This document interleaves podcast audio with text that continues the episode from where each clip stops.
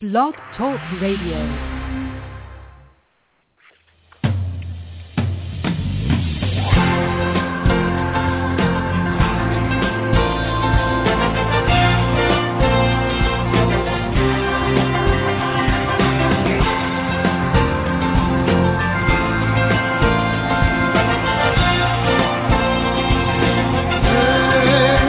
The ball is and there you are. Welcome to In Sports Talk. Today is Sunday, March 23rd. Tonight we will be discussing March Madness. Before we get started, here are a few reminders. We would love to hear from you, and here are several ways to weigh in. Call us at 646-716-5564 or join us in the chat room by listening online at blogtalkradio.com forward slash Tarvino or follow us on Twitter at In Sports.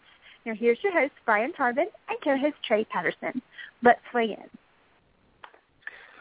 Thank you, Michelle, and good evening, everyone. And if if you're not pumped up and excited about what you've seen since Thursday, then then something's wrong with you. Then you're you need to check and see if you're still alive because this week and weekend has been such an amazing uh, trip in March Madness. I know we're going to get into it all, and I want to go over tonight's standings in our weigh in sports bracket and and just talk in general about what we've seen so far in this tournament. I mean, we, we, we've seen it all. We've seen some great defensive teams step up and win that we're supposed to. We've seen some upsets. And, and Trey, it just goes to show you when you're picking your bracket, when you're filling it out, always go with teams that can play defense, man. That's the ones I trust. What about you? Well, I think that uh, there is something to be said for the star quality of some of these players as well. So, you know, there's, you know, I don't think we're going to hit a tournament anymore where there's not uh, enormous surprises, and this year is no different than it's been the last five years. I mean, it's been crazy. Each game has been, um, well, not each game, but there's been a lot of games that have been very worthwhile to watch. Just a quick update, real quick. It just went final. Tennessee over Mercer, 83-63. Currently in the second half, UCLA's up 46 to 39 over SFA. And surprising to some, Trey, but not to me, Baylor right now, early in the first half, up 21 to 9 on Creighton. It's just been a wild weekend so far of sports. What what, what was your favorite moment so far of March Madness? Ironically enough, I think my favorite moment was the very first game, which was uh, Dayton over Ohio State, and it's just because when you have these big schools like Ohio State who who won't play a team like Dayton in the regular season, uh, even though they're in state, when they get their shot in the tournament like this, where there's no way around it, it's just exciting to see how emotional that win was for the Dayton Flyers and just how much it meant to that program. And that just I thought that was really cool, Tarvin, because that's one of the things that you know, you, you as an Ohio State fan, you had to know, like going into that, man, this is this is going to be something emotional for Dayton. Well, Trey, you know, you know why Ohio State does They never played Dayton, an in-state team like that, don't you? It's because they there's nothing to gain by beating these guys. I mean, if they beat them, nobody cares. If they lose, then it's it's pandemonium, really. So, and, and you look at Auburn, Alabama, the way they don't play teams in state and football, and it goes to basketball. There's nothing to gain by playing these guys. And I, I mean, I don't I don't think Ohio State's scared. I just think they don't have anything to gain. See, Tarvin, actually take the other other way. I mean, Dayton's a decent program in basketball, and I think um, you know not only is there the money going in state, but I don't think Ohio State wants to have kids uh, who are talented go to Dayton uh, just because of uh, you know they're they're in a, a program or a state that has several schools that are decent at basketball. Uh, so it's a little different than football to me, but uh, I thought that was a cool way to start off the tournament for sure, and that's it's certainly gotten better or been just as exciting since. Well, let's start off the tournament, and I just want to talk about just give an update on my ESPN Trey. You know how many? I don't know how many millions are in there, but right now I'm in 356,000th place, and I'm in the top 97 percentile on ESPN, and it's same for CBS almost. But let's go over our weigh-in sports standings real quick before we get started in the breakdown. Our fine co-host Trey Patterson leads the way with 40, 34 correct picks in this bracket. Man, that's that's amazing so far. And Brian Tarvin, your host, is second with 33. So I'm one behind you, Trey. And then my evil twin Brian Tarvin, spelled with a Y, is third place, tied for third with four, five, four people, I believe. Paul Ewing is in third, Nathan Walters, Jonathan Miklos, and then we go down the list. Christopher Ricketts in seventh with 31. I mean, it's a pretty competitive bracket so far. What do you think of the 15 uh, entries into our bracket this year? Well, I mean, obviously, I think uh, I'm hurting, uh, even though I'm in first, because I lost the final four team. Uh, I went crazy with my of my picks, and it, you know, it actually worked out. I mean, so far I've picked a lot of upsets, and a lot of them have panned out. But certainly picking an upset into the final four isn't that great for me. But uh, I, I think just the, the parity in basketball leads to crazy brackets and leads to a lot of people uh, getting a lot of uh, being real close in, in their picks. Well, you know, Trey, you you brought it up. Paul's brought it up about my two brackets. Well, uh, I wanted to explain to everybody out there. The one with the Y is my Yahoo one. The way I I put it on there is for fun, just to track it like that and keep up with everybody else's. But Brian T is my bracket, and I told you that Trey when we first started the tournament, so people don't freak out. But I'm still right there in third place, only one pick behind my second place one. So it's not like I picked random winners all the time. It's just a couple of little minor changes. But um, Paul Ewing right now with a strong bracket with 32, he still has 171 total possible points left. And Trey, you have 160, where I have 173. I think I have the highest of all all participants in this right now. But tell me about Oklahoma State. I know you you got on that bandwagon you saw it. They played Gonzaga the first round, and you had them going all the way out to the Final Four. And I know a lot of people were high on them. What happened to Oklahoma State that that caused this meltdown? Well, I mean, let's let's start off with the player. And Marcus Smart put up historic numbers in that game against Gonzaga, and that's what I expected. It's just unfortunate he got absolutely zero uh, supporting cast in that game, and he needed something, but he became the first player in NCAA history, Tarvin, who put up 20, 10, 5, and 5. Uh, so he put up a huge stat line and a reason to be uh, very excited at the. As there's no way he doesn't go pro after this for NBA franchises, but I just expected him to blow up like he did, and I expected that that franchise, the Oklahoma State, to get someone else. You know, a couple other guys in double digits, and they'd have been fine uh, but they weren't Tarvin. And uh, the, you know, unfortunately for me, there's a big bubble that burst on that day. Uh, but I think that uh, you know, for Oklahoma State, they just they got caught on a very very poor shooting night for most of that team. Yeah, Oklahoma State was. It's not a surprise that that they lost the game, but I mean, just a good team, like you said, no supporting cast with it. But let's talk about the Florida Gators right now, Trey. Looking good. They they played Albany the first game. They looked like crap. They played a very physical Pittsburgh team. They took care of business. What are you looking for right now with Florida? And they're, pro- they're playing UCLA or who are they going to play? UCLA or SF Austin right now? That's who they're going to play the winner of. Are you expecting Florida to to step up and put it into another gear? And do they have to to put it into another gear to advance to the Elite Eight? Well, I think they are. I mean, you look at UCLA, Tarvin, and uh, they won the Pac-12 uh, tournament. They beat a really good Arizona defensive team, by the way. Uh, Arizona plays very good defense. And then look at what they're doing in the tournament. I mean, they've been playing very well, and they're just right now. They're, I mean, of course, they're going to win this game. I mean, they're they're they're taking it to Stephen F. Austin. I think uh, a lot of people after that first game were calling him Stephen Effing Austin. But uh, they uh, UCLA is going to be tough for Florida. UCLA is hotter than a two dollar pistol right now, Trey. And and like you said, the defense they can play. They're very athletic. The Pac-12 is showing they're a good conference in basketball. They they showed it before this, but that's going to be a very interesting matchup, Florida and UCLA. But I'm going to tell you right now, a team like Florida that's been to the Elite Eight with the same team for three years in a row you know they have to take that hump. You know they're going to win this next or these next two games and make it to the final four Trey. You look at the defense they play. Um, you look at the three-point shooting; they can score. But one thing that concerns me about Florida, the free throw shooting, is that something they're going to have to improve in order to to make a big run. And can they improve it this late in the season? Really? Well, I mean, they're gonna you're gonna be with the team that that got you here at this point Um, so Florida, I mean, here's the thing. I think UCLA will give them a, give them a task, but Florida has such an easy bracket overall. I think they're going to be fine until the Final Four. Uh, you know, then we'll see if they face Michigan State, and you know that's what I predicted. Uh, then it's going to be a real showdown. But um, you know, UCLA will give them some trouble, but uh, I don't think they're going to be tested that much, Tarvin. I mean, UCLA is a hot team, uh, but the thing about the Sweet 16 is, is there's a layoff. Um, you know, it's not like the first two rounds where you can sort of carry that momentum from your tournament. Well, the Sweet 16 gives you a little lull, and I think that's going to hurt UCLA.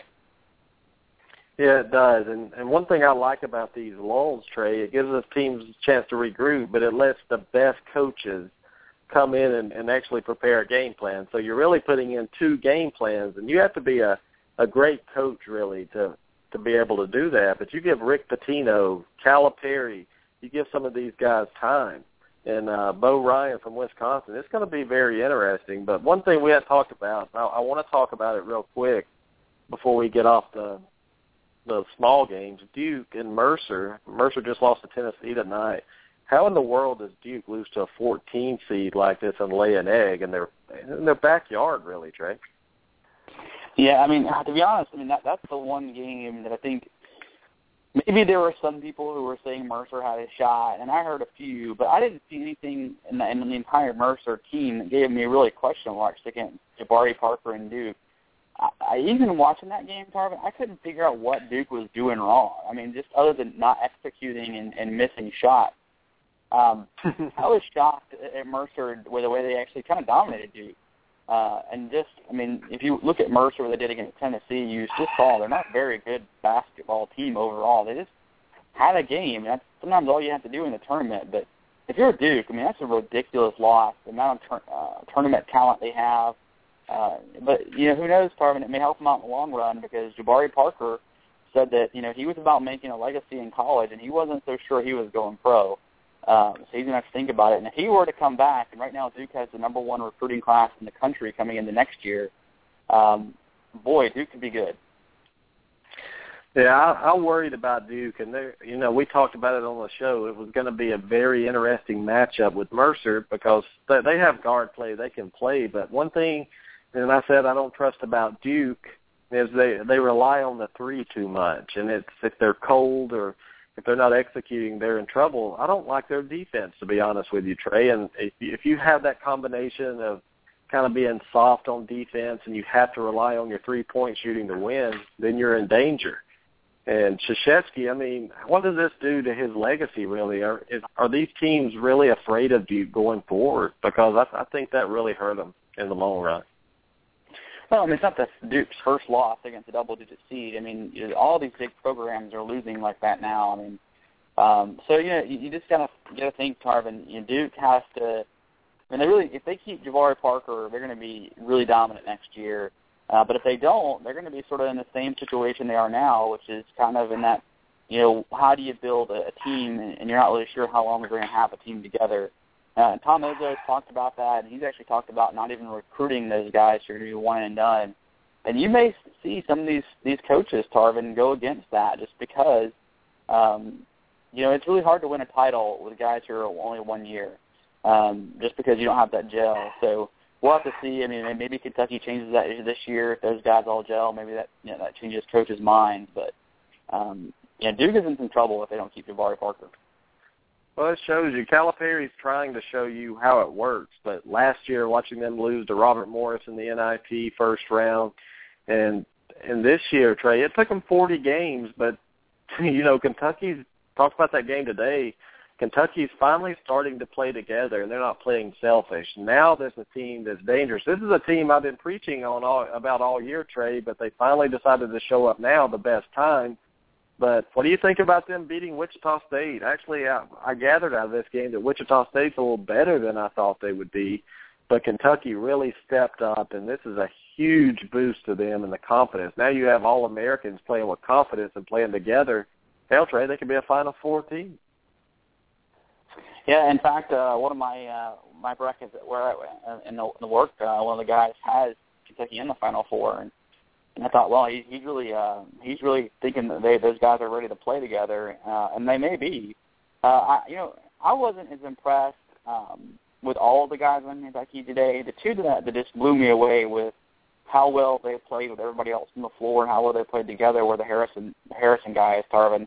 They just looked in sync with not only the other guys on the floor but with each other and it made like Randle so much better on the on the board because they were playing so well on the wings and inside themselves. So I just think that those two guys seem to be the catalyst to me when I watched Kentucky against Wichita State today. Uh, and they seem to be the difference makers. And if those guys continue, then of course Randle is a beast down low. You're right, man. Kentucky could. They have the talent. I mean, we all knew that. They were the preseason number one team in the country. Um, so it's there. It's just a matter of, you know, whether or not Calipari is a better recruiter than a coach, I mean that's one of the questions we've had is you know can he put these these guys together? It seems they seem to be putting together now Tarvin pretty well. I mean, a phenomenal job of coaching and taking it game by game. I think even you know we talked last Sunday when they lost by one to Florida, they had the ball and the guy slipped down, but still to lose that game and to come one point from the number one team was a huge morale booster. And, and heading into March Madness, I mean, they they take the perfect time Trey to start gelling. And do you remember on the show when I said, you know, three teams will get in from the SEC, and would you be surprised if all three made it to the Sweet 16, Trey? Well, here we are. We have seven and oh zero SEC this year in the tournament. All three teams in the Sweet 16. Are you shocked? I, you know, we we talked about that uh, before the tournament got going, and, and I was going to be, I was shocked then, at least when I saw the seedings and I saw how easy Florida has the, the bracket, and I saw, you know, Kentucky against Wichita State, and I was like, well, that that's not un- unthinkable. And then you look at Tennessee, and you're like, well, Iowa, and then maybe they're probably not going to get past Duke, and then when Duke loses, you're like, okay, this is going to happen because I didn't think there was any way Tennessee loses to Wichita, or excuse me, to uh, Mercer. So, you know, far fetched for me in the early on, Tarvin, uh, to be honest. But once I saw saw the way things, the dominoes were playing, I was uh, for yep. sure on board with it happening. I mean, because it looked like their road was paved pretty well. Yeah, and and it it does matter who you play. And Tennessee played Iowa the play-in game, which was a tough game. I'll give them credit. But then they played a six-seeded UMass, and Trey, I'm not buying that UMass is a six seed. Honestly, I'm not buying that. No. Like you know, they, they were. I'm, I'm just not. Yeah, yeah, exactly. And then Mercer, you know, they all the emotion they put into that game against Duke to rebound and now play Tennessee. So you're right. The road hasn't been tough, but you have to give Kentucky credit too. I mean, they they beat a a decent Kansas State team. They could have been an 11 seed, not a 9, but then they turned around and beat an undefeated Wichita State team that's very good. They're well coached. But I'm just excited to see that next round of Louisville, Kentucky. There's going to be some great games, and and there's we haven't talked about the Big Ten yet. And that's where I want to go now. I don't know if you watched the Wisconsin Oregon game last night. Were you more impressed with Wisconsin or Oregon? Because I came away after watching that game and that Oregon Ducks team could play some basketball, man. Yeah, I mean Oregon played very well, and it really showed resiliency because Oregon jumped all over them uh, early on, and and I thought, well, Wisconsin, this is that same Wisconsin of old. They can't score; they're going to be shut down. And what happened? They started scoring, Tarvin and they started scoring, man, they was an onslaught coming on. So, because Oregon was playing very good basketball, um, but it shows you this Wisconsin team is different than the other Wisconsin teams that scored 20 points yep. in one game. there are so much. They, I have Wisconsin in the final four in the finals. Actually, that's how much confidence I have in the conference and this team. And and you want to talk about scoring? How are you going to beat Michigan, Trey, when they're hitting every three they shoot? Texas was. I'm surprised they kept it as close as they did last night. Uh, they only lost by what 14 points to Michigan. It seemed like every time Michigan would shoot a three, they would hit it. So what is it going to take for somebody to beat Michigan? We have a Tennessee-Michigan matchup coming, which is interesting. You have a very good defensive team in Tennessee that can extend that defense out and, and kind of slow down the pace for Michigan. So could they be in trouble against Tennessee? Well, I mean, could they? I mean, Tennessee's playing pretty well. It's hard to say how well just because they haven't faced an elite team yet. Um, unlike now, you're right. I give Kentucky a lot of credit, credit, by the way, on our previous conversation. They faced real competition in Kansas State and Wichita State. Now, Tennessee, on the other hand, they're gonna they can get hot. That's the thing about them. They have guard play. They can get hot. Uh, but I, Michigan, I mean, you saw that Texas game early, and Texas looked like they were going to take control. And man, did Michigan just has so many guys who can put the ball down, you know, and just and just dribble with it and score on their own. And I think that's important, Tarvin. They have guys who can make their own shots. Yeah, that that I mean, and, and you know they're hungry. You know, one thing about Michigan, they're hungry. They made the championship game last year and they lost to Louisville, and and you know they, I think they're hungry from that. I think that benefits them a little bit. But they're very well coached as well.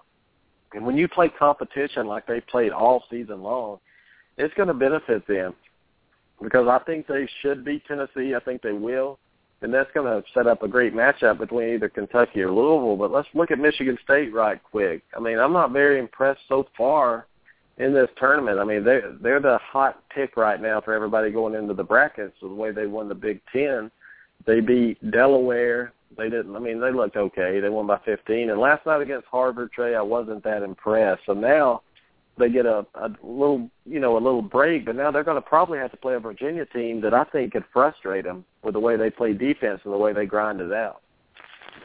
Actually, you know, I think Harvard was good preparation, if that makes sense, to Virginia because Harvard is one of those fundamental type of teams that really frustrate you by their their gimmicks on, you know, running that Princeton style offense, that you know, the cut, and also playing really tough defense. I, I think Virginia, while not that much similar offensively, are somewhat similar. Uh, and I think Michigan State, honestly, they've had different big guys score in both games. So I think that and just getting keeping healthy and the layover is going to help them a lot, Tarvin, because they're a team just you're right. I mean, they got I think they got complacent against Harvard. They got up big early, and then they really got complacent in the second half. Harvard just kept chipping away. So if anything, I think give Izzo a chance to show them, hey guys, you can't do this against these teams, even the teams that you may not think are elite. They will beat you. And I, and I honestly think Michigan State has the easier road. I mean, Virginia is a very good team, but if you look at the ACC, how they performed in the tournament, you you wonder how good is Virginia, which I think Virginia is a very good team, but you do have to question that and then just say they get past that, they have to play the Iowa State or UConn winner. So I think Michigan State to the Final Four, Trey, is probably more probable than anyone else. And and that's just my opinion right now, the way they match it up. But I like Michigan State and what they're doing right now. And you're right, Izzo. Do you think Izzo's a, a top three coach? I mean, if you look at the bracket, who's remaining?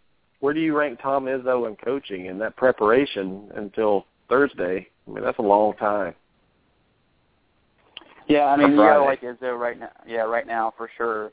Uh, I'm really impressed with what Iowa State did, by the way. When, you know, without their big scorer, um, just getting hurt last round and getting past North Carolina, who actually that was a really great finish, by the way. Um, in that last, you know, last second, you know, play, and so, you know, Iowa State's going to be very tough, even if Michigan State gets past. Um, you know, even if Iowa, you know, if they get past uh, Virginia, you could be looking at the Iowa State and the UConn team that are very, right now, playing tough. And say hi to Cuervo in the chat room out there. He says Michigan State will make the Final Four. I do agree, Cuervo. So, uh, man, this this is Iowa State. You know, they were favored by one and a half point Trey. I was sitting there scratching my head like one and a half. All they have to do is win by two. Well, that's what they did. They hit that last shot and and they won by two. I like the way the officials got together, made the call. But overall, so far in this tournament, what do you think about the officiating that you've watched so far? Well, I mean, you and I talked about this. One of the things that uh, I was least impressed with during the Kentucky Wichita State game was just the ineffective and just, I mean, just the officiating was all over the place. I mean, missing elbow, they were missing all kinds of calls on both ways. I mean, the fouls were completely inconsistent you know, some guys would go to the rim and get hammered, and other times it looked like they weren't even touched and they were called. So, you know, and it's not just that game. I just, I've been very just, I mean, you watch these games and you get frustrated by the officiating, and I shouldn't be getting frustrated at all. I shouldn't even be thinking about the officiating. Well, you know, the best officials are you never know they're there, but you're right. It's just not not consistent, really. And I, I put a post on the wall earlier, or last night, about I've seen ten plus one and one plays really, and I about counted them. Maybe I exaggerated just a little bit, but these guys weren't even touched when they when they're blowing the whistle. And you go back and look at the replay, no contact, but you see a guy get his arm knocked off and no no whistle. So yeah, I just wonder sometimes if these officials get into the game. They are human, Trey. They kind of they go they flow with the momentum, and I think they're the main reason the momentum gets swung a lot. So I just wanted to ask you that question right there, but but you know I wasn't very sold on Villanova in this tournament. You know, people were before the conference tournament. Villanova was a possible one seed, and I was like, oh my gosh, this team's not good. Well, guess what, Trey? They get beat by UConn in the second round or third round, technically. Thoughts on Villanova right here, and do you think the committee will quit showing these guys so much love every year after watching them choke again?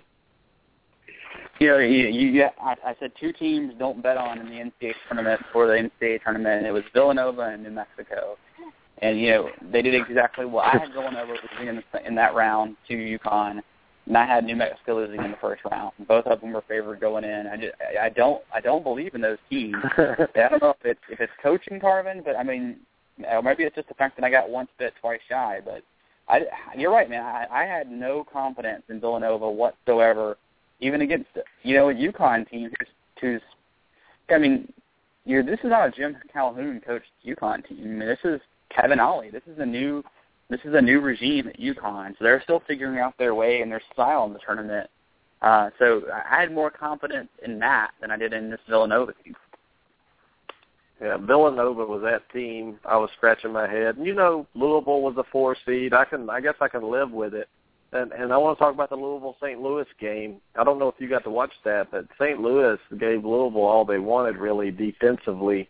Louisville finally pulled away, but are, are you buying Louisville as a four seed, or are you are you thinking they should have been better? Because after watching them play and actually looking into it more, I think they're almost seeded correctly, Trey. A three seed maybe. I mean, they lost to Memphis twice, and and and they don't have that score like they used to have last year. I mean, they have the three point shot. What's his name? Um, the three point shooter. I'm trying to think of his name. I can't think of it right now. The point guard, but they really don't have anything else to go to. So that concerns me about Louisville. Maybe that's what the committee was looking at when they seeded yeah, I mean, you're right, Tarvin. I, I, you know, Louisville watching them play, especially in St. Louis, too. Yeah, they're good defensively, uh, but I didn't think they should have um, scored as easily as they did at times against Louisville. So that was one of the question marks I had during that game. Like, this is the St. Louis team that really should have been should have lost in NC State. At NC State, not missed 17 straight free throws, but uh, so that that was like okay, that that's a little interesting to watch that the way that game uh, played out because I was agreeing with you. I was like, man, maybe I was wrong on Louisville being strong. I mean, I don't have them in the Final Four, and I'm kind of glad about that. Yeah, me too. And just an update: there's a team that that I really didn't have much confidence in as a three seed, and that's Creighton. Right now, right almost 40 seconds until half, 38 to 20 to Baylor, and Baylor was that team I've been singing their praises. How they can play, probably the best team in the Big 12. Honestly, if you think about it, they they lost to Iowa State late in the Big 12 championship game, but I like them. I like the way they play, and they are blowing Creighton out. I think Creighton Trey was a little overseeded. Um, too much, too much, I guess credit given to one player really. Um, McDermott, uh, he shoots well on this team. He has three points tonight, and when when you rely on one player in a tournament and you don't play team ball, that's when you run into trouble. That's why Creighton, I have them losing to Baylor, and Trey so far is looking good. Yeah, and we talked about this United off off air. Baylor is just there was something about them, and you watch them in the Big 12 tournament out, and they lost, they lost to a really good Iowa State team. And this Big 12, you know, it's been kind of interesting. You know, you had some of the teams that weren't supposed to be all that good in the Big 12. And you watch how tough Texas played, and then now you see Baylor blowing out a Creighton team, which was pretty solid. I mean, yeah, they had their they basically offense of one person, but so did a lot of other teams, uh, and didn't win what Creighton did in the Big East. So you know, I, I look at this Baylor team, and I think they're Tarvin, man. They they could be looking yeah. at a run right now. I mean, you look at the bracket, the way it plays out for Baylor, and I'm like, whoa, Tarvin, because here's the thing. I mean, Wisconsin is a good. We know we talked about a good team, good scoring, but this Baylor team scores like nobody's business right now. They are just on fire. Yeah, they score fast. You can be up there, you know, on trade and blink your eye, and you're down four they're up 40 to 20 at halftime, and I just don't think Creighton has what it takes to come back and beat Baylor because you have to stop Baylor, and I don't know if they can do that. But you're right, Baylor. Let's look ahead just a little bit, just in case they do get by. They play a very tough Wisconsin team. That would probably be one of the best games of, of the whole bracket. And if they could get past that, you know, Arizona, you know, or San Diego State or someone, Baylor could be a Final Four. They're a six seed, Trey. Don't sleep on them. And both, I mean, we we we both liked them throughout the Big 12 tournament. I just like the way they play. I have more confidence in them than I do do anyone in the Big 12. Even Kansas, I had Kansas losing to Syracuse in the Sweet 16. I didn't make it, Trey, but Kansas, I know they lost a player, but is there any excuse to lose to a 10 seed when you're the number two? You still have the best player in the country on your team. Is it an excuse that you lost one player is the reason you lost to Stanford? Well, I mean, obviously, I mean, it's not an excuse. It's a strong reason. I mean, the way Stanford is built, you knew they were going to have a lot of trouble. Uh, I thought I thought actually Ohio State, if they have actually got past Dayton, would give them a hard time too, just based on the players each team has. Um, you know, you look at had they got past Stanford, I don't think Dayton would have been as much of an issue for them. But I do think that you know Wiggins had a, had a really cold game. His tournament wasn't very good, and you got to wonder if Wiggins is going to go pro and leave like this. Yeah, I mean Wiggins is gone, guys. I mean there, there's no way he's hanging around. He's going to be one of the top people picked, and and you know Arizona plays tonight. They play Gonzaga, and everybody said this is not the Gonzaga of old, but to me, I don't trust Arizona. And I, I mean, it wouldn't surprise me tonight if they they lose to this eight-seeded team. I, I just have no faith in them, really. I just don't think they can score enough points. Yes, they play defense, but with all the talent they have, I'm just not sold on them. Out of all the teams left, the higher seeds, you know, I like Florida. Um, I think they're a very good number one seed, and that's the one team I have a lot of confidence in right now. Of the ones, I just I just don't find any love with Arizona really. I just don't find love. And let's go to the Oklahoma game, Trey. And if you can come on, that's fine. You may be busy right now. You have a little noise in the background you're taking care of, but Oklahoma, another Big 12 team that disappointed. I mean, they played North Dakota State, I believe that's their name, with a 12 seed, and they lost that game. And it's just the committee put them as a five seed, and I, I didn't agree with that. I, I didn't think they deserved a seeding like that. I thought Kentucky deserved a five seed over Oklahoma. But here it is again, the the Oklahoma Sooners choking. And Trey, I look at it right now, and I think the SEC has three Sweet 16 the Pac-12 is probably going to have three.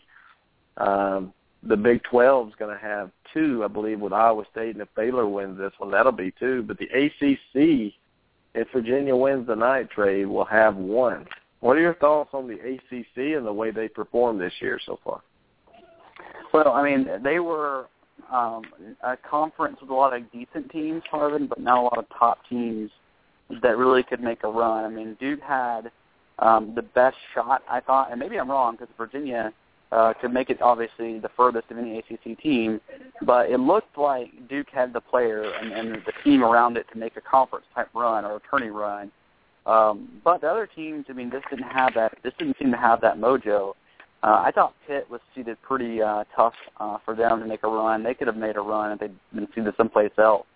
Um, but you know, you live with what you got, and the ACC is going to probably get only one team, or we'll get only one team in the ACC tournament, or excuse me, the tournament, uh, the Sweet 16, um, and that's just the way it is.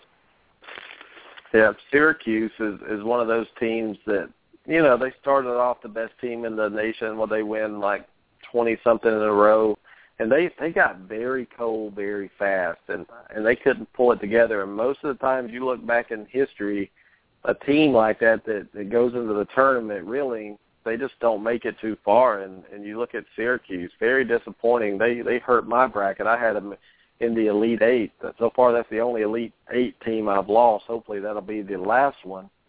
But I mean, it's just very disappointing to see them go down like that. Dayton's a good little basketball team, but there's no excuse for them to lose in the second or third round to an 11 seed team uh, it's just very disappointing because if they'd have just made it past that, I think they would have beaten Stanford, and they'd have made my bracket look a whole lot better. But man, this tournament has been just.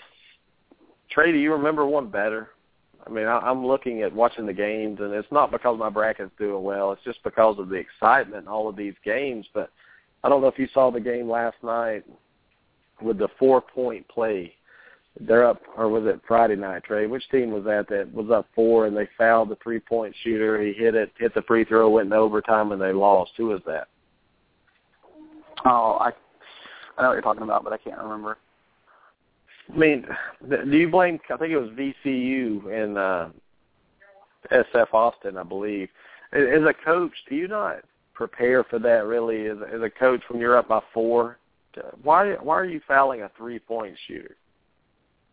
Well, I mean that was a terrible play, but I don't, I, you know, just not having your head in the game. I think is what that boils down to. Well, have we talked about the hiring of Bruce Pearl to Auburn yet? Um, you know, I, I don't know if we have. Well, anything on the tournament that you want to talk about before we move on? No, we can move on.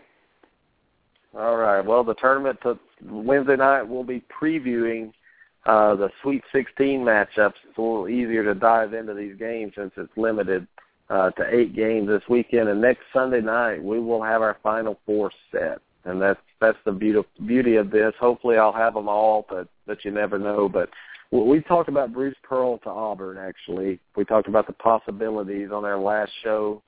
All of a sudden, Auburn comes out and they get Bruce Pearl, Trey, and I know he had a NCAA violation. You know, he lied to the NCAA about a barbecue. But as an Auburn fan, and your team sucked so long and so bad, that was a desperation move, and they had to make it. I think it was a great hire by them, and I think it's necessary to hire a great coach to win. And I think Auburn woke up, and I think it was a home run, Trey. I just want your thoughts on that. Well, you know, and, and Pearl, here's he's a great coach. Let's be honest. Um, Bruce Pearl is the guy who, I think, what second fastest, 300 wins or something like that. But he's had a lot of integrity issues, and it's not just you. You make it out to be a cookout thing, and I know it's because he's going to Auburn now. Uh, prior to that, you made it out to be a lot more, uh, and it really was. But also, this guy, his first coaching job ever, uh, he was in. He got recruiting violations uh, back when he was at, at like Iowa as assistant coach. I mean, so this is a guy who is never going to be very ethical when it comes down to recruiting or the way he runs a basketball program.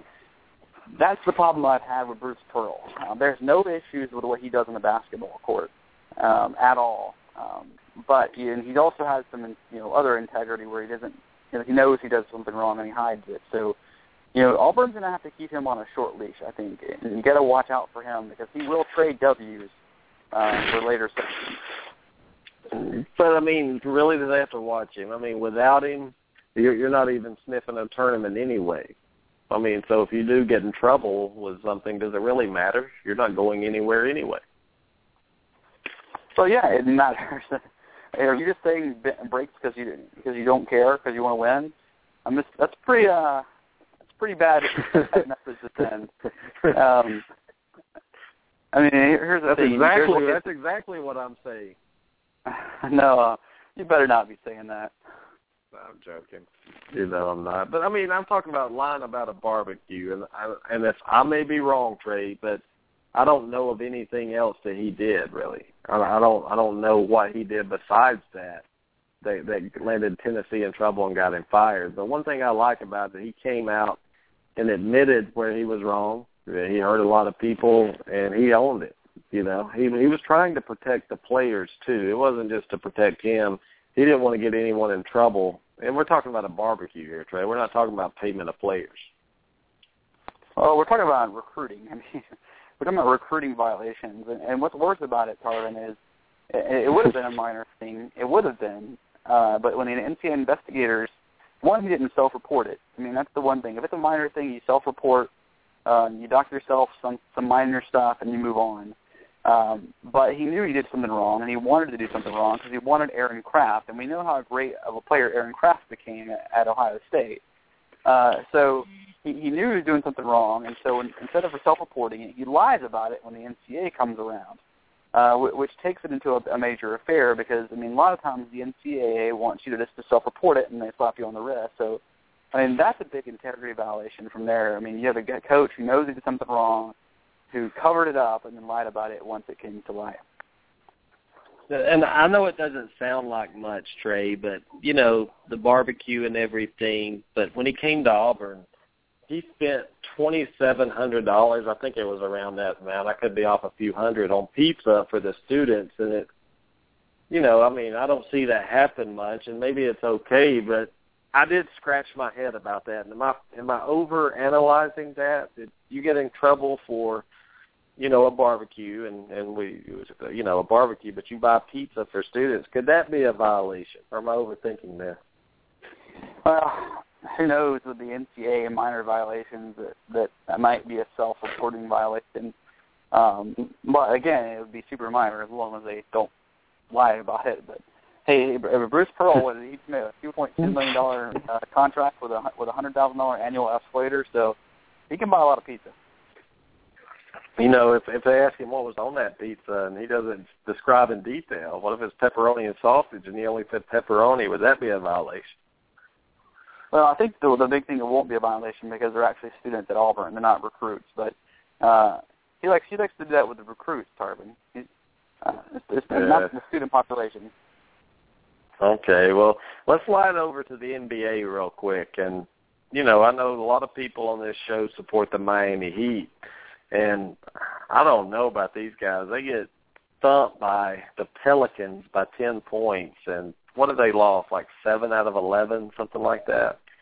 Are you worried about the Miami Heat right now? These guys seem like they have a lot of excuses going on right now. LeBron James is frustrated you can just tell is it time to to maybe kind of hit a panic button in Miami. I know they're only three games out, but seven out of eleven, that's crazy right now if you're Miami. Well, I mean, if if Indiana was playing lights out right now, maybe uh I think there are some people who might get crazy and say that you know Brooklyn's playing really well and they're the best second half team in the East, and they're they're just crazy. But um I don't make a whole lot of it, Tarvin, because the East is so weak. They have a long time. Remember, the playoffs is like there's like seven months of playoffs, so they have a long time to get their stuff together. Uh, is there a problem now? There absolutely is a problem now, uh, but I think they'll figure it out by the time that they get to the Western Con- or excuse me, the Eastern Con- Conference championship game against uh, against the uh, the Pacers. Yeah, you know they're struggling, but is there really any chance that these guys don't make the Eastern Conference championship? I, I just don't see it. I mean, like I said, maybe Brooklyn. I mean, if you argue that they're you know hot and that they can maybe get high, I, I, I don't know. Um, but I just can't see it. They're, they're it's going to be it's going to be finals, Eastern Conference Finals with the Pacers and the Heat. Well, one one thing that that, that became news while we've been out a week, really, Phil Jackson officially to the Knicks, and a lot of people are thinking now that these Knicks are going to be playoff teams. But let's just remember, Trey, Phil Jackson is not the coach of this team. So how is he going to do being in a in a front office job really and not being on the court? Do you think he can possibly do that? Well, I, from his comment, I think that he is sort of in a competition with Pat Riley in this regard. He saw what Pat Riley did. Pat Riley went from being a coach who was very successful winning NBA championships to uh, basically going to the front office and taking Miami, the Miami Heat. Remember, uh, Pat Riley went to the front office, and they were pretty. I mean, Miami was a terrible franchise when Pat Riley came to town, and then all of a sudden, you know, they they win a championship with with Dwyane Wade, uh, and then you know they win two more. So, you know, Pat Riley has shown that a guy like Phil Jackson or a guy who's a really great basketball coach can run a front office. So whether he's going to meddle, I think he's absolutely going to meddle, Tarvin, and he's going to have to have a head coach who can push around, just like Miami has now. Yeah, I'm I'm not big on this move really. I mean, I'm, I don't think it's going to make a huge difference, but I don't know. Carmelo Anthony, is he enough really in New York to to actually do something? It seems like he's turning over a new leaf, starting to play better. But do you think Phil Jackson's going to bring some more talent in there for him? Because if you look at New York, it, it's just embarrassing what you see out of the Knicks. They're in the East. We're not. They're not in the West. They're in the East, and they're not even in the playoffs right now. They're at ninth place, and how long is it going to take Phil to to bring some players in here and be competitive again? Because this team sucks, in my honest opinion. Well, I mean, they're not good. I mean, and they they only have Carmelo Anthony. The rest of this team is really, I mean, almost bench type performers. So Tarvin, I think uh, you know Phil Jackson is going to have a excuse me, is going to have a lot of work to do. Yeah, I mean it's it's not as easy as people think. I mean, one thing about it is he he doesn't have the experience, but he knows how to win. And if you're the Lakers right now, are you really kicking yourself, Trey? Because you could have had this guy, but even with Phil Jackson this year, I don't think the Lakers would be much better without Kobe anyway. Do you? Well, I think with Phil Jackson in some sort of role with the Lakers, they get Dwight Howard um, because I think Phil Jackson sort of you know his triangle offense and whether or not he tells the coach to run an offense, I think he probably does.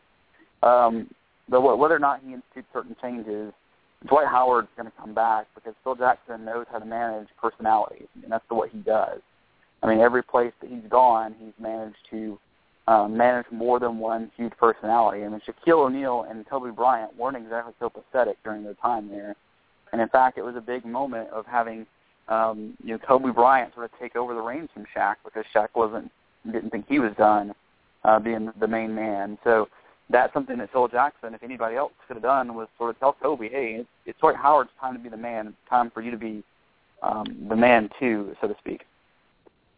Well, speaking of Kobe Bryant, I'm I'm not very happy with him, and and I think he is the Lakers' issue really. I think if you're not playing and you're injured, you shouldn't be out in the media talking about really getting your coach fired, trying to to try to find a new coach to come in. I think if you're on the bench and you're hurt, you should be away. You should be speaking about that. But Trey, I, I used to like Kobe, and the more I'm, I, I look at him, the more I see him. The older he gets, the the worse he gets. Man, I mean, the, would, would, would the Lakers be beneficial not signing Kobe to that big contract and bringing somebody else in? Because I think he's the problem right now for the Lakers. I think he needs to be out of sight, out of mind, really. Well, we know he was the problem with getting Dwight Howard, and you know, you you might say that you know Dwight Howard isn't you know isn't all of that, and he certainly is a cancer at times. But I mean, Houston looks like a pretty darn good basketball team, but they have you know James Harden to go along with him. So I mean, I think that Howard it needed somebody to go with him, and Howard's not a guy who win on his own. Uh, but Howard's a guy who can attract someone else there. I mean, that's the big thing that you know you have Harden and Howard there now in Houston. So you know now the Lakers are going to try to basically to bring in someone like Kevin Love or Carmelo. I mean, they're shooting for basically two years from now. Okay, I, I'm just I'm just amazed at how Kobe's acting still. You think with with age comes maturity. You know, I'm a lot more laid back than I was when I was in my 20s. You know, I'm 37 now, and I'm a lot more laid back. I think Kobe would be more respectful and more mature. He, he he's acting like Johnny Manziel out there, Trey. Really, I mean, he he's not that he's not that important.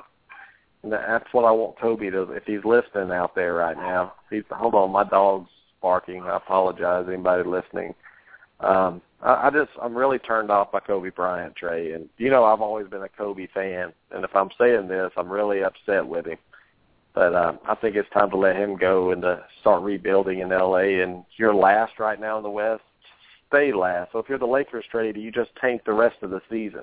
That's exactly what I do. Well, I don't think they have a choice but to tank. It's not as if they have the players not to tank. Um, I mean, they just don't have they don't have the players. I mean, this is this is not the East, Tarvin, where they could win four or five in a row depending on who they're playing. And this is the West, and and they are the worst team in the West. There's no doubt about it. There's teams uh, who aren't making the playoffs right now who would be like the three seed in the East. So just because they're facing pretty stiff competition on night in night out, I mean, they're gonna they're gonna lose a lot of games. Yeah, I agree. Hey, what's the receiver um, Golden, Golden Tate for Seattle. He went to Detroit, correct? Moving on to the NFL. Yeah, I think so. Okay. Did did you hear him talking about his contract? What what Seattle offered him to stay? And uh, I don't know if you got to hear how he was griping and complaining because he deserved that contract because everyone in the locker room liked him. Trey, he did a lot in the community, you know, and he played most of the games. He wasn't injured. But what do you think of them not paying Golden Tate what he thought he was worth. I just wanted to run that by you real quick before I forgot about it. I had it on my notes. Yeah, well, I mean, Golden Tate is not a not a stud receiver, so I mean, I would never pay for him either. Well, the funny thing is, in all of his arguments and everything about why he deserved that money, he never once mentioned this. And I heard Collinkin about it the other day. You know, it's about you. You pay players millions of dollars for what they produce on the field. Nine hundred yards is not going to get you thirty million dollars, Trey. And and, and no, nowhere in his excuses he was making out that he did this, this, and this. It was all about people like me in the locker room, and I was out in the community really, this guy thinks that highly of himself that he's worth thirty million dollars because he goes out and does a little community service. Yeah, I think it's based on yards and touchdowns, but I'm not real sure. Yeah, he had 900 of them, by the way, and that's not touchdowns. And uh, staying in the NFL, did you see Roddy White's bet on Twitter? You, you think these professional athletes would quit using Twitter, making bets that they don't want to back up? Roddy White had this Atlanta Hawks or Falcons fan and said, "I'll I'll give you 50 yard seat, 50 yard line season tickets to all Falcons games if Mercer beat Duke." Well, guess what, Trey? Mercer beat Duke, and now Roddy White's backing out of it. He said it's not a legal bet because NFL players can't gamble anyway, and and he wasn't serious. Any any advice for Roddy White, any athlete out there right now making bets on Twitter? Yeah, shut your mouth. I mean, come on, guys. I mean, you just you just can't go about your business doing this where you're challenging fans these prop bets and then you know going on I'm not serious. So just shut your mouth, man. Don't don't don't run it. I don't know if you remember Paul Finebaum back in the an Auburn fan called his show Trey before the it was during the season. They were after the LSU game and and he was just what if Auburn did this, what if Auburn did that? And Paul Finebaum told him if Auburn makes the national championship game, I'll fly you to Pasadena with me to watch the game. Well, you know, Paul was trying to get out of that bet until the guy started pushing it on Facebook and Twitter and everyone coming against ESPN. But don't make a bet out there unless you're going to back it up. And Roddy White's main excuse was, Trey, is I'm not going to honor a bet that someone made that didn't have anything to lose. Well, he didn't make the bet. You did. So I think Roddy White owes the guy 50-yard line tickets. What about you? I think so. I mean, pay, pay up, man. That's what I'm saying. Like, come on. Man. I think you and I you know, both come from that. If you're going to make a bet and you're going to put your, your name out there, then you honor it. I mean, if I told you, Trey, hey, if Creighton wins it all, I'll give you a billion dollars. Well, you know I can't give you a billion dollars because I don't have it. But Roddy White can actually give tickets away, can he? He can get 50-yard line seats, and I think he should honor it. I mean, I just hate the, his attitude after he lost that bet. That's what I hate, his little cocky attitude, not honoring a bet. These yeah. athletes need to shut shut their mouth, get off Twitter, and just play ball. It's just it's hilarious. If you make a bet with me, I would probably take it to court to win it just to prove a point. But the guy's a Falcons fan. He didn't want to cause any kind of disturbance, so he just told Roddy he didn't he didn't care if he he did it or not. So I just wanted to throw that out there to you and see what you thought about it. But Mark Cuban's in the media talking about the NFL Trey, and I, I want your opinion on this. And he said the NFL everyone's going to get fed up with the greed of the NFL and they're going to stop watching. Do you think Mark Cuban a little bit of sour grapes right now because of the NFL ratings? I mean, the, the ratings are so good for the NFL. The NBA looks like a joke. But he's saying everybody's going to stop watching the NFL within 10 years. What do you think? Um, um I I don't see that happening. I just don't. Well, I, I'll tell you this. One thing I wish they would do with the NFL, Trey, is cut out the Thursday night games. What are your thoughts on the Thursday night game? Yeah, I know a lot of people, especially players, are against the Thursday night games. They don't bother me at all. I mean, I kind of like it, but um, yeah, that that's just that's just different for me. Well, give a little quick update right now coming out of the second half. Creighton's starting to heat up, but guess what? Baylor's not missing any shots. Baylor up 47-26 with over 16 minutes left to play. Virginia up 19 to 16 early, halfway through the first half against Memphis. That's a low-scoring game, Trey. I thought Virginia would be taking care of business. And UCLA will be advancing to the Sweet 16 with a 17-point win over Stephen F. Austin. So starting to come together, the Sweet 16. Any chance Creighton can come back down 21 right now, Trey, and, and win this game against Baylor?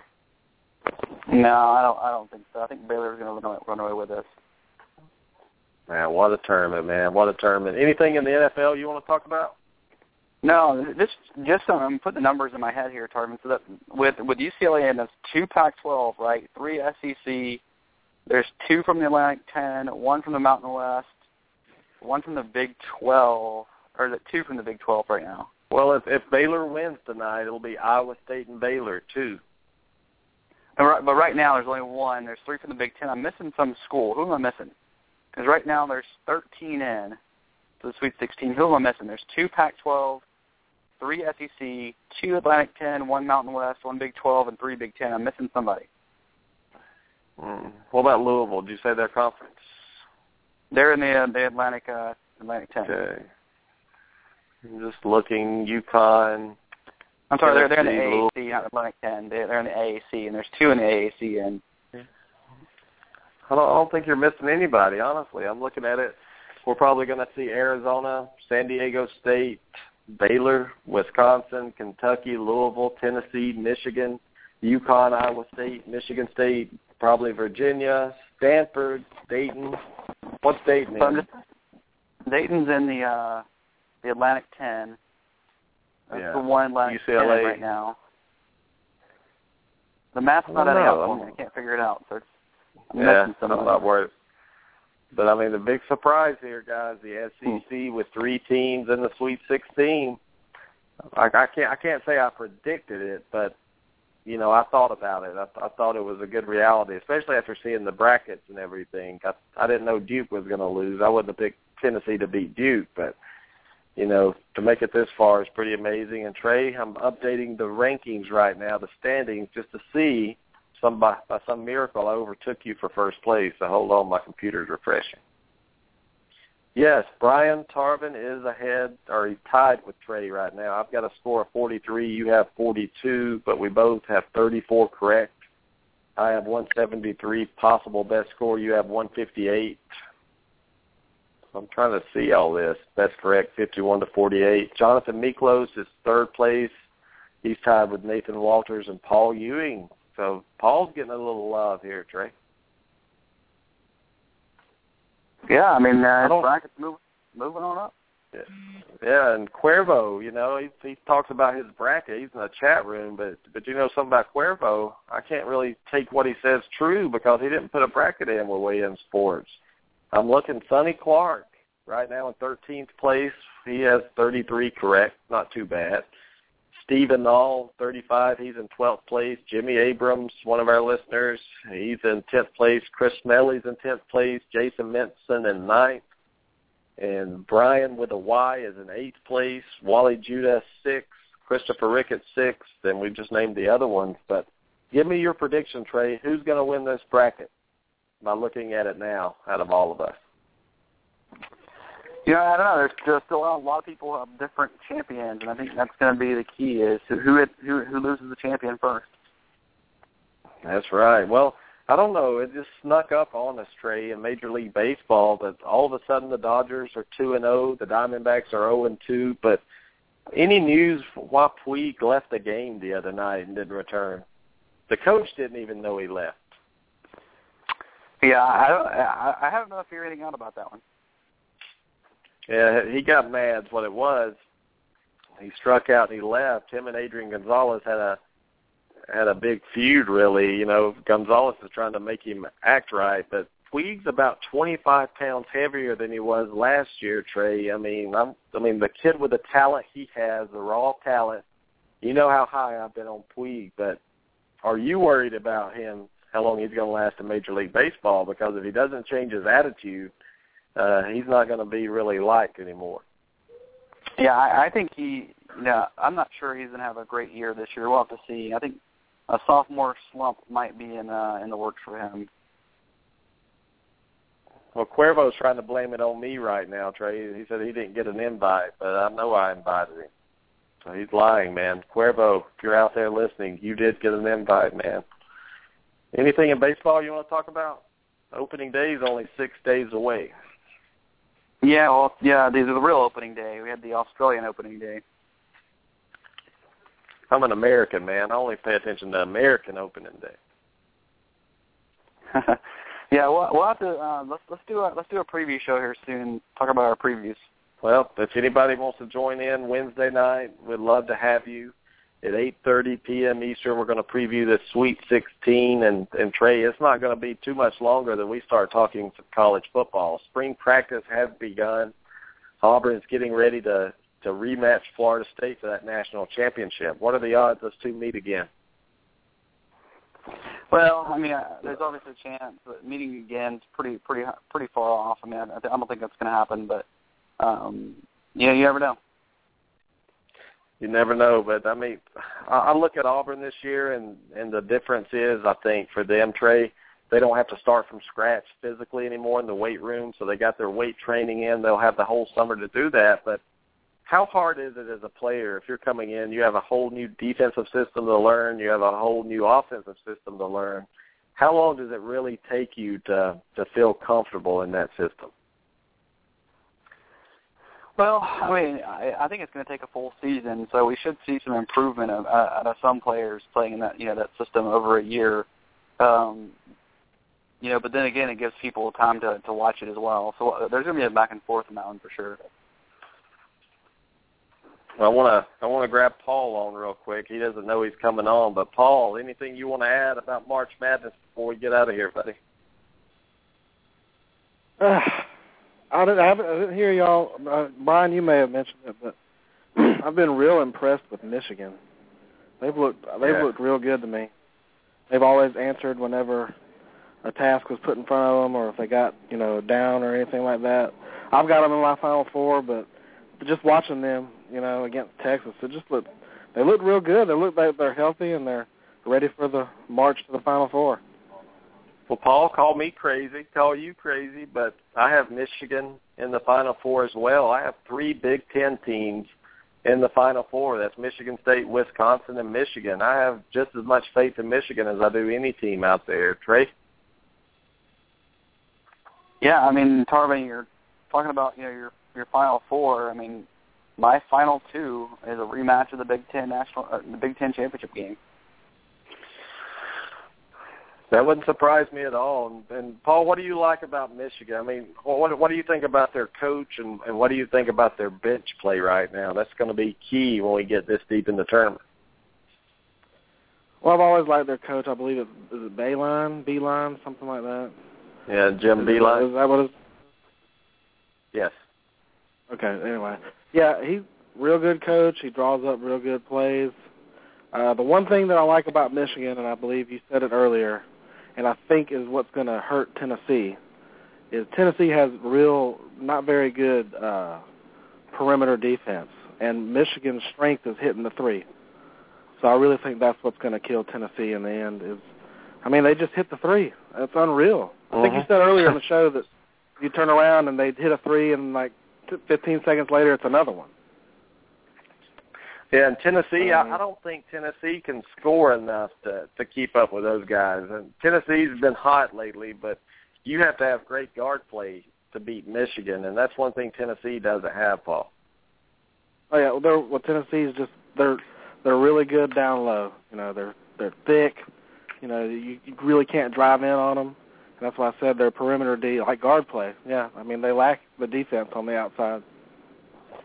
And yeah, Michigan well, is well, Paul, your Florida Gators right now. You know they they answered it yesterday. That that tough matchup with Pittsburgh, that was nothing to sneeze at, really. Florida handled it, then they they advanced on. Tell us about your Florida Gators real quick before we go. well, I was a little bit uh frazzled is what is what our coach used in the first game. Didn't look very wasn't very happy with it and then I was worried about the matchup with Pittsburgh after watching their first round game. You know, I did not expect, you know, to for them to come out and hold them to 45 points like that.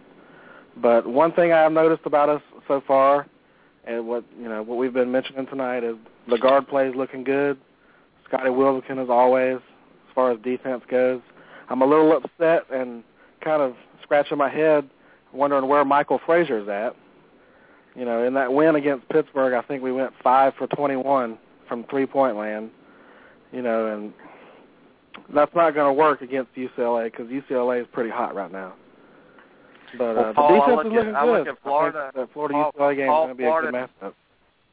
I'm sorry, Florida's kind of cold right now. It looks like, and you know, when you're winning games and advancing, you know it's just a matter of time before they they put it into that next gear. That's one thing I'm excited to see. I think they're ready to make that run. I think they could have got through the first couple with their eyes closed, but now I think you're going to start seeing them heat up and and turn that defensive intensity up because that's one thing I like about Florida, the way they play defense and they can beat anybody even when they're cold because of of the way they play and I just think Florida's going to get hotter and hotter as it goes on. I mean, I think they're in the final four and it's it's not even a doubt in my mind.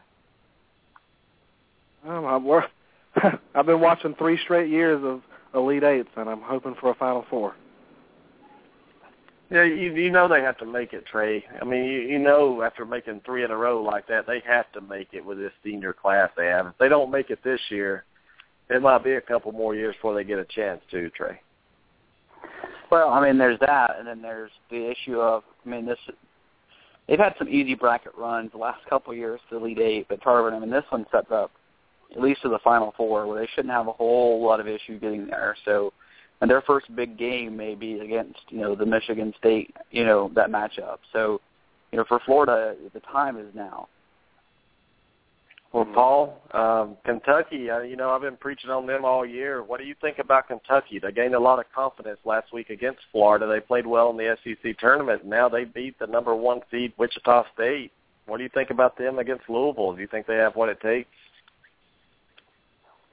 Obviously they have the talent. Um, one thing I do want to bring up, and it's not that I'm disagreeing with what a lot of people say, and I don't get it. You know, people try to say Coach Cal isn't a very good coach, but he's a great recruiter. I don't know if y'all have watched him on the sidelines a lot, but he's an excellent coach. I mean, if you ever watch his emotions um, when these kids don't listen to him or they're not executing it properly, you know, and the way he, I don't know if you caught it during the SEC tournament, but Coach Cal walked out to the mid court and had his hands on his hips, and all five of his kids just walked right past him. They didn't even look at him, didn't even stop to hear what he was talking about. So they know when they're messing up. But on to your question, I'm very impressed with the Harrison twins. They have stepped up their game immensely. I believe they probably have the scouts watching them more closely now. They have the game of their lives today, pretty much. And they have the talent to make the run. It's just whether they want to play together or not, or they want to be selfish. I honestly think Calipari is one of the top coaches in the country, and, and you're right. You see him on the sideline. It takes a special coach to coach a team with that much talent, and and to get them to work together to execute. And Trey, we saw them preseason number one. They were put there to set up to fail. You know it as well as I do. But he's built these guys. I mean, they broke it. He, he's broken them all the way down to nothing, and now he's built them up to where these guys believe they play together, and now they have confidence. I mean, it's it's going to be hard to stop these guys. I think Calipari is one of the best in the business. Some people call him a used car salesman, Trey, but he knows his X's and O's too. Yeah, and I wasn't saying he's a bad coach. I'm just saying that I think he's a better recruiter than he is a coach, uh, I, and I do believe that. I think he's a phenomenal recruiter. I think he's a good coach, but I don't know if he's up in the elite top three type area, Tarvin. That's what I'm saying. I agree with that. Yeah. Yeah, I mean, but, I mean, you have to be able to coach these guys. I, I like the way. One thing about Calipari, Paul, is every play he's coaching. It doesn't matter if he's he hasn't been up by much this year, but no matter what the situation is, his team's down by 20 with three minutes left. He's still coaching them. You know, he's still fighting and teaching them. So I think it's finally paid off. They're finally starting to do it Coach Cal's way, and and it's it's going to help them having a few days off to rest now and actually prepare. They, they've they've already beaten Louisville once, and it's going to be interesting to see some great matchups this weekend. Paul, who, who are you looking forward to the most out of these Sweet 16 matchups coming up? I mean, other than obviously the obvious of Florida and UCLA, but I mean, obviously Kentucky and Louisville, that's going to be fun. Louisville's all they're a head scratcher for me because you know it just seems like they don't want to play until it's at the end of the game, and then all of a sudden they start hitting, you know, threes back and forth and stuff like that. But just looking at the bracket here, I'm hoping to see a. Uh, I want to see that Wisconsin Baylor matchup. I think Yeah. that's going to be fun. And uh, Yeah, I like Kentucky, Louisville too with that Baylor State Baylor Wisconsin. that's the one that I want to see. Iowa State and UConn. I think that one's going to be ahead. Because what UConn team shows up? You know, is it the one that's on fire now, or do they fall into that little Sweet 16 lull, and Iowa State comes out and just beats them? You know. Uh, that's, like- that's an interesting one. That's interesting. Trey, who do you like in that game? Well, Baylor I, another three. Baylor's up 28, Trey, right now, just with 10 minutes left in the game. They are skull dragging Creighton right now. I mean, this Baylor team is phenomenal. I just had to throw that in. UConn, Iowa Yeah. State, who do you like? You know, I, you know, I, I'm looking at the the break, and I'm wondering which team is going to come out. You know, with Iowa State with that injury, do they get better? Do they they have that wall now? They have to realize where they are without without one of their better players, or does Kevin Ollie keep UConn go? And I think UConn probably hit their point. I, I, probably take Iowa State. Paul, Paul said it right. The the Sweet 16 lull, really. Some of these teams that that that surprise people, they they come in, they they win a couple of games, and it's like they they're satisfied now. And and I think in order to win these games, you have to keep fighting. And I look at Baylor right now, six seed. I don't see any signs of them cooling off. They played this way all year. They're getting hotter now. Baylor is the team, and and Trey said it too that they can make the Final Four. Paul, do you do you agree with that? Oh, absolutely. Uh, you know, Baylor's got their size. I can't remember the center's name, but he's you know hitting his peak right now, and they've got and they can shoot the ball. You know, they just score. Well, they're averaging. uh they got to at least be averaging 80 plus points a game coming into the tournament. But I'll Yeah, say. they- I want to say this. After you're done, I'll say something. Go ahead. No, no. Go, I, I, I'll go ahead. Anyway, I wanna who they remind me of Paul. Man, you need to listen, man. Sometimes, man, you're all over the place. Paul, you there? I am. go ahead, buddy. I am. Go ahead. I was just going to say that I wanted to point out to what some like Charles Barkley said during the halftime show. The teams in the Sweet 16 that you need to watch out for that are probably going to be successful are the teams that don't have to change their style of play. They go into the game and they play, you know, their type of game. They don't change. And you know, you got teams that, you know, you got to know who you are. At this, that's what he's basically preaching. You got to know who you are at this point in the season. So those are the teams that you really need to watch out for. Yeah, Baylor. Baylor looks like Paul to me. They know who they are. They, they, remind me of Michigan, but they seem more athletic than Michigan. You know, it just seems like they're faster a little bit, and these guys can play basketball. I'm impressed with them more than I am anyone in this tournament, even more than Kentucky, because I knew Kentucky could do it. You know, I expected them to with the talent, but but Trey is, is Baylor the team that that's really impressed you more than anyone has so far. Know, hmm, any, more than anybody. I don't know if it's more than anybody. I mean, but I mean, the way they're blowing out Creighton, um, man, it, it's impressive. There's no doubt about it. And they, they beat a good Nebraska team, Paul. I mean, Nebraska, very good team in the Big Ten that was underrated, really underappreciated. They they handily beat those guys, and they jump on you. They don't quit. They're up thirty, twenty-eight points right now on Creighton. I mean, Creighton's a, a well-coached team. They play smart, but to beat somebody that bad at this stage of the game, Paul, you have to be you have to know who you are, like you said, right? Absolutely. I mean, Baylor, Baylor, Florida, Michigan. I don't know. I, I, do you agree? I'd say those three are the only ones that pretty much seem to look like they know who they are. In my opinion, Baylor, I- I- Michigan, Well, Florida. yeah, I, I, I throw Wisconsin in there with you. Who? Wichita?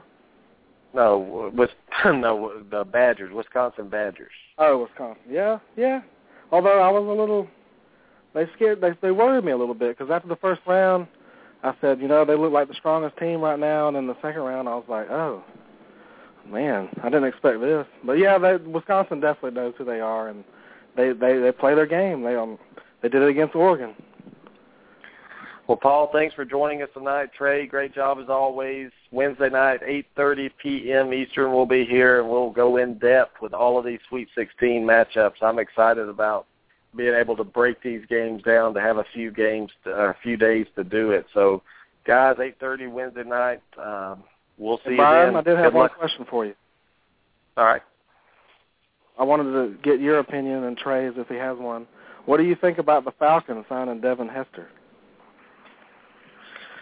Hmm, I, I saw that, but Trey, I'll let you start. I don't really have much of an opinion on it. I, I mean, I think they're the kicking game really is kind of trying to go away in the NFL. What do you think, Trey? I mean, Devin Hester's a a good kick returner. I, I don't know that he's anything else, so that's the problem. Uh, I don't know how much value he's going to give to um, you know to their offense in general. I mean, kick return game. uh, I'm just not so sold on him. I guess. Okay, Paul, what do you think about Hester going to the Falcons? Can you hear me? Yeah, I can hear you now. Um, obviously the kicking game. I'd like to see, you know see how he does in a dome, you know, on turf now. That you know not on open on grass. But the main thing is, you know, the offense. You know, it, it changed last year, and I don't know, but Devin Hester he might be a pretty good slot receiver. We'll have to see, you know, dump it off to him or whatever. But I just thought it'd be. I just think it's it's interesting because it's in a dome. You know, the fast guys, you know, they kind of they kind of flourish in the, on the turf.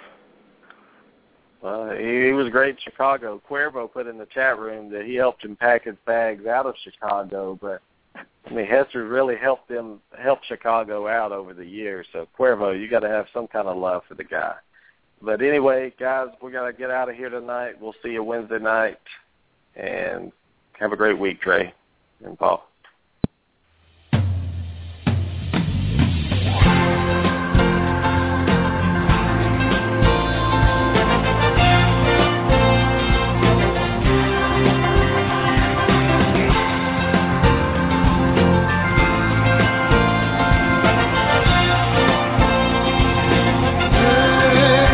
The ball is and there you. You're running for your life. You're a shooting star. And all the years, no one knows just how hard you worked. But now it's yours. In one shining moment, it's all.